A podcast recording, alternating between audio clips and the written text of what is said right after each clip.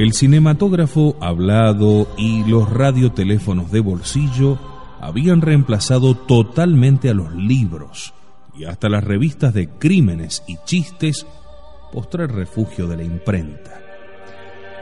La vida había perdido su hondura. Se vivía a lo largo de los días, a lo ancho de los placeres o de las pasiones, pero nadie gustaba de quedarse a solas con su pensamiento, ni con su corazón, ni menos con su conciencia. La primera víctima de aquella mutilación de la vida fue el arte. El arte solo puede arraigar en la concentración, que es la tercera dimensión de la vida, para adentro de uno mismo. La técnica industrial ciertamente progresaba, porque la codicia de lucro estimulaba el ingenio de los inventores. Pero como el arte o la ciencia pura no son fuentes de ganancia, se iban quedando sin devotos. Se perdió totalmente el gusto por la investigación desinteresada. Había tantas enciclopedias y cuadros sinópticos y diccionarios de fórmulas y recetas que no valía la pena descubrirlas por cuenta propia. El desmesurado progreso de la pedagogía que había hecho demasiado fácil el allegar noticias, ya que no conocimientos, mató la vocación investigadora y acabó con la ciencia y con el arte que imponen sacrificios. Llegado el caso de necesitar algo de eso, bastaba conectar una de las mil oficinas de informaciones y pedírselo. Algunos pobres diablos especie de tarados maniáticos del estudio, todavía parecían capaces de hojear un libro, y ellos eran los que se encargaban de evacuar las consultas, provocando no la admiración de los que se beneficiaban con su ciencia o su trabajo, sino su lástima. Que hubiera gentes tan infelices que gastaran su vida hojeando papelotes cuando podían gastarla bailando, bebiendo, y aburriéndose en los cines y en las boates. Pero ya eran pocas. Y pronto no habría nadie en el mundo apto para leer un libro o tocar un piano o un violín o manejar una pluma o un pincel. Ya ni siquiera los figurines se imprimían. El suscriptor o el comprador recibía un rollito de films que proyectaba en pantallas portátiles con cualquier luz y miraba las figuras ampliadas y escuchaba su explicación. Bastó una generación de asombrosa técnica para acabar con diarios, libros, bibliotecas e imprentas. Si alguien quería enterarse de las cosas del mundo, todavía se hallaban gentes extravagantes y curiosas compraba en uno de esos kioscos que venden pastillas de menta y goma de mascar el último film noticioso. Lo enchufaba en su aparato y lo oía en la misma forma que a un compañero, sin interrumpir las demás diversiones. Ni los sordos necesitaban leer. Los fonógrafos no se comunicaban con el tímpano, sino con el cerebro, como se escucha el tic-tac del reloj sin necesidad de intervención del oído, con solo aplicarlo al hueso temporal. Mas poco a poco encontraron demasiado tonto eso de andar averiguando lo que ocurría en otras partes del planeta. ¿Para qué? Cada cual debía vivir su vida y no la de los demás. Si recibían una carta manuscrita o a máquina y tenían curiosidad de enterarse de ella, se la hacían leer por un criado.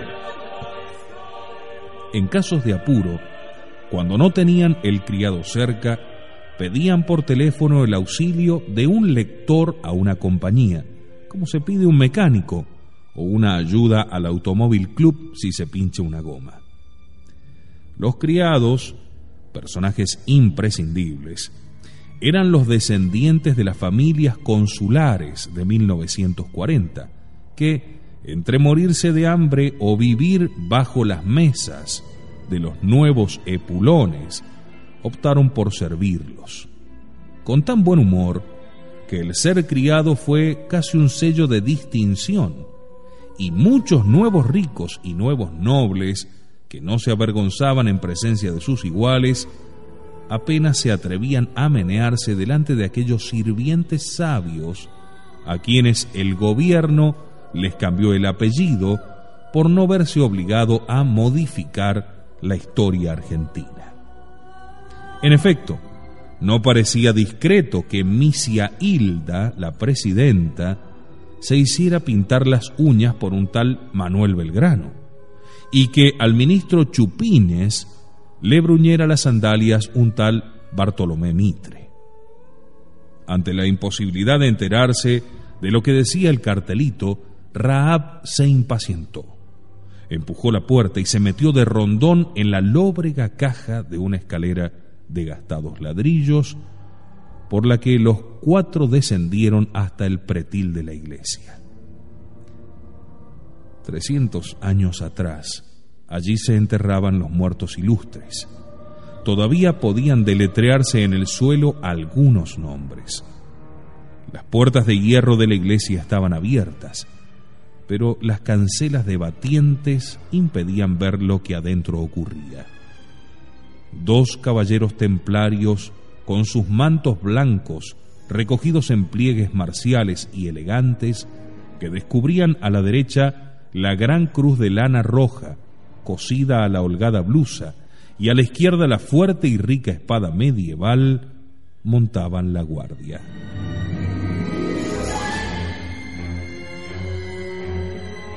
Aquí parece oportuno referir cómo se había restaurado la antiquísima orden religiosa y militar de los templarios.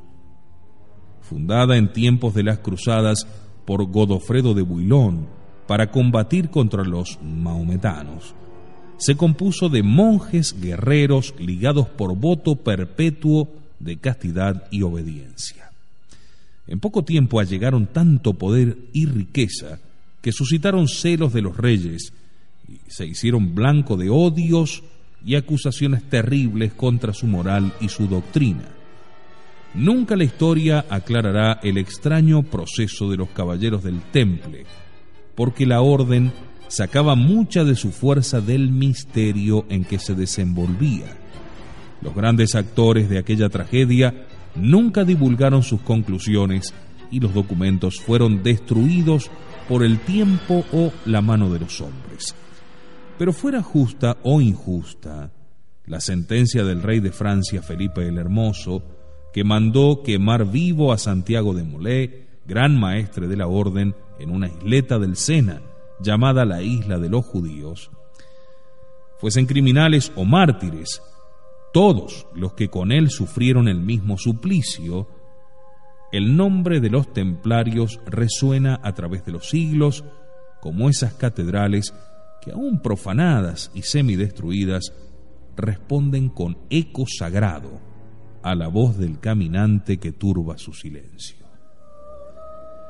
Muchas veces se ha intentado restaurar la orden y no pocas instituciones, entre ellas la masonería y los llamados caballeros de Cristo, han pretendido ser sus continuadores y a fin de dar más viso a su presentación, datan las listas de sus grandes maestres desde Godofredo de Builón.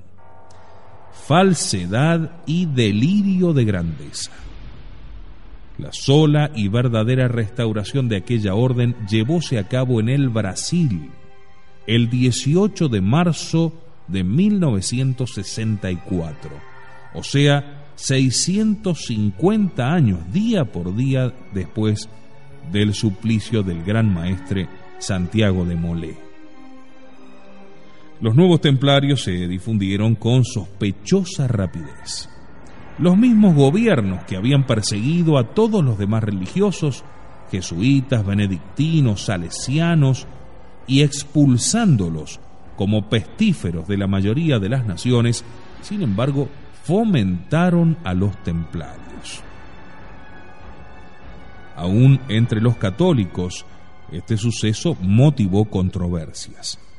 Unos, viendo que las vocaciones por los templarios se encendían como reguero de pólvora, creyeron que fuese la congregación conveniente para los nuevos tiempos, y miles de súplicas se elevaron al Papa a fin de que la aprobase y le devolviera sus antiguos privilegios.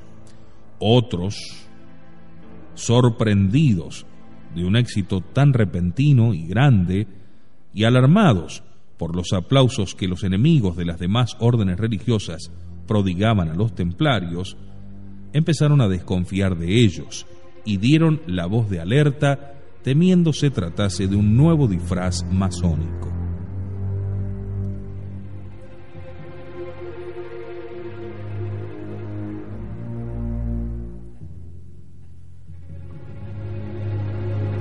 La orden hacía gala de su fe en Dios, pero su culto adoptaba formas impersonales, demasiado holgadas y prácticas, con lo cual satisfacía dos tendencias contradictorias de este pobre corazón.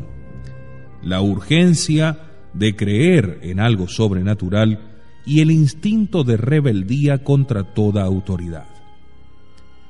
Una de las primeras diligencias del gran maestre de la orden restaurada, don Pedro de Alcántara y Pernambuco, fue someter humildemente al Papa sus proyectos y pedir la aprobación de los estatutos. No se los aprobarán, decían unos. El Vaticano tiene el olfato fino. Sí se los aprobarán, replicaban otros. Sería insensato que el Papa rechazara tan valiosos aliados en estos tiempos de indigencia religiosa. Entre tanto, los templarios se diseminaban por el mundo. Hasta en los pueblos más pequeños, donde quiera que hubiese media docena de hombres de ciertas calidades, constituían una célula a la manera de un club y trabajaban según la fórmula que habían adoptado, por la humanidad como Jesús y contra toda violencia. Casi al mismo tiempo, con parecidos métodos, se restauraba en Etiopía otra orden viejísima, religiosa, claro, la de los etíopes, en cuyos conventos solo se celebraba una misa diariamente a las doce de la noche, hora en que Cristo realizó la última cena. Estos no pidieron la aprobación del Papa, sino del patriarca de Constantinopla, porque eran católicos ortodoxos y pronto la obtuvieron, lo cual no despertó celos de los templarios.